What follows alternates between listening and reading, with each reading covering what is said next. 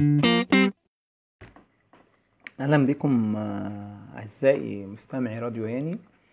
حابب أسجل آه، في البودكاست دوت آه، من إنجيل لوقا اصحاح واحد وعدد ستة وعشرين لعدد تمانية وتلاتين.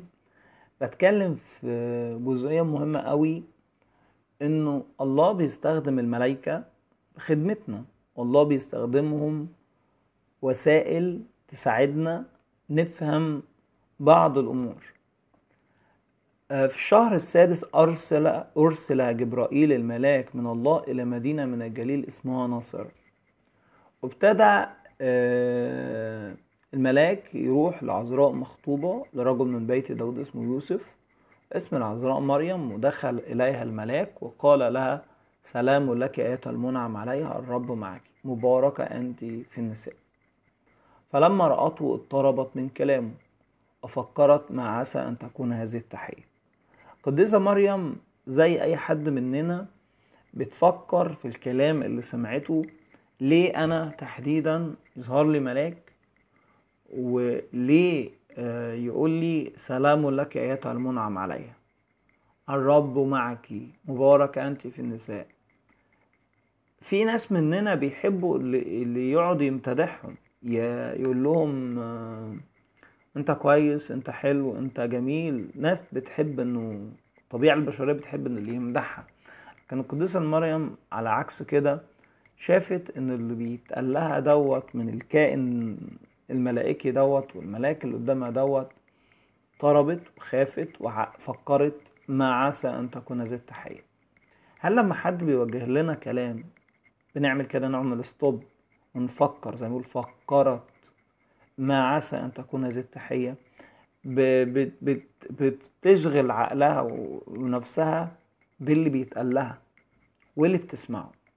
يعني في وقت من الأوقات لما كان الرب يسوع بيقول لها ألا تعلمان أنه ينبغي أن أكون في مال أبي؟ فكرت في قلبها وجعلت هذه الأمور في قلبها.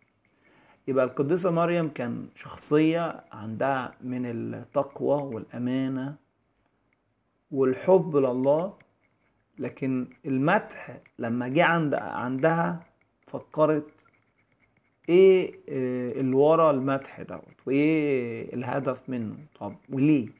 وده بيدل على إن هي شخصية متضعه فقال لها الملك لا تخافي يا مريم لأنك قد وجدت نعمة عند الله.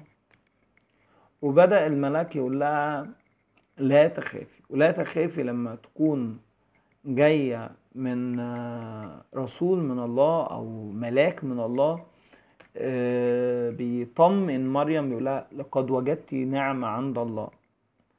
النعمة دي هي مصدر التحية الأولانية اللي جابت السلام وجابت نقلها إن الرب معك. أحيانا الرب بيبقى معانا وإحنا مش شايفينه يعني الرب معك الملاك لما بيقولها الرب معك هو مش بيقول لها آه، جملة كده بتتقال وخلاص زي ما نقول كده ربنا معاك وإحنا مش فاهمين معناها لكن يقول لها الرب معك. الملاك شايف إن مريم موجودة في حضور الله فلا الرب معك مباركة أنت في النساء. يقول لها كده وها أنت ستحبلين وتلدين ابنا وتسمينه يسوع. آه إن انت تحبلي ابن وتسمينه يسوع كل ده في ذهن مريم آه ممكن لما ارتبط لما اتجوز. هذا يكون عظيما اتكلم عن الرب يسوع ما اتكلمش عن مريم. وابن العلي يدعى ويعطيه الرب الإله كرسي داود أبيه. ويملك على بيت يعقوب إلى الأبد ولا يكون لملكه نهايه هو الرب بيكشف لمريم إن هي هذه النعمة إن هي هيأتي منها المخلص اللي كان كل الشعب منتظره يسوع المخلص يكون عظيما وابن العلي يدعى. ويبدأ آه، الملاك يكلمها يقول لها ويملك على بيت يعقوب. ويعطيه الرب كرسي داود أبيه. الهدف من زيارة الملاك للقديسة مريم مش إنه يعظم مريم ولا إنه يمجد مريم لكن إنه جاي برسالة أعظم إن يسوع جاي. أتى ليملك. برغم إن التحيات كانت رائعة برغم السلام وبرغم الكلام الحلو اللي قاله لكن الملاك عايز يلفت انتباه مريم مش لذاتها لكن للي سيأتي. هذا العظيم. ابن العلي يدعى.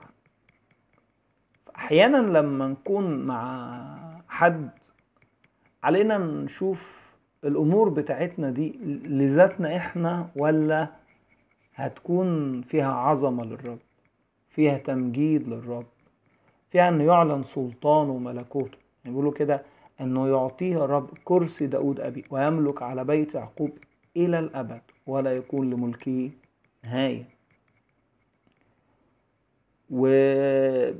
وبتبدا مريم تسال أسئلة في ذهنها تقول كده كيف يكون هذا وأنا لست أعرف رجلا؟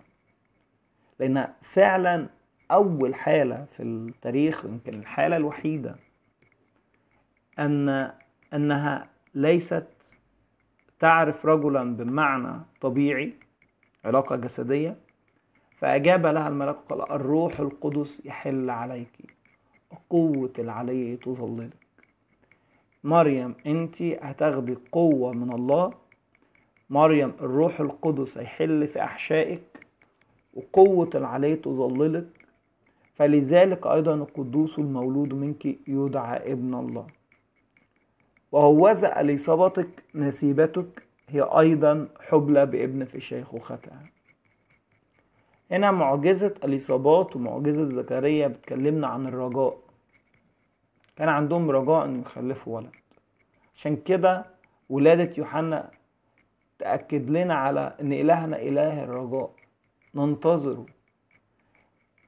لكن ولادة المسيح أتت بأمر يستحيل على الطبيعة البشرية إنها تعمله. يستحيل إن امرأة لوحدها تنجب طفل.